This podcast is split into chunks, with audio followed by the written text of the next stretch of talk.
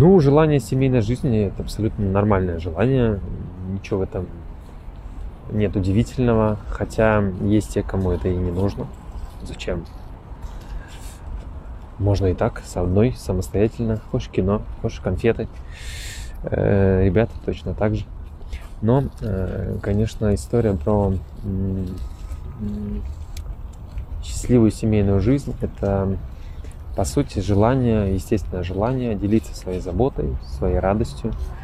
И э, это одна из естественных потребностей, то есть э, принимать заботу, отдавать заботу.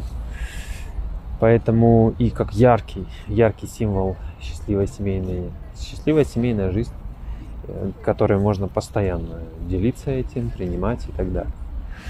Поэтому все хотят, по сути, не семейной жизни, а хотят любить и быть любимыми, и это абсолютно нормальная история в этом. На мой взгляд, какая-то есть суть человеческой э, природы. Так что, друзья, желаю в первую очередь, конечно, это научиться любить себя таким, какая вы есть, какой ты есть. И во вторую очередь делиться этим с тем человеком, которым вы собираетесь связать всю жизнь.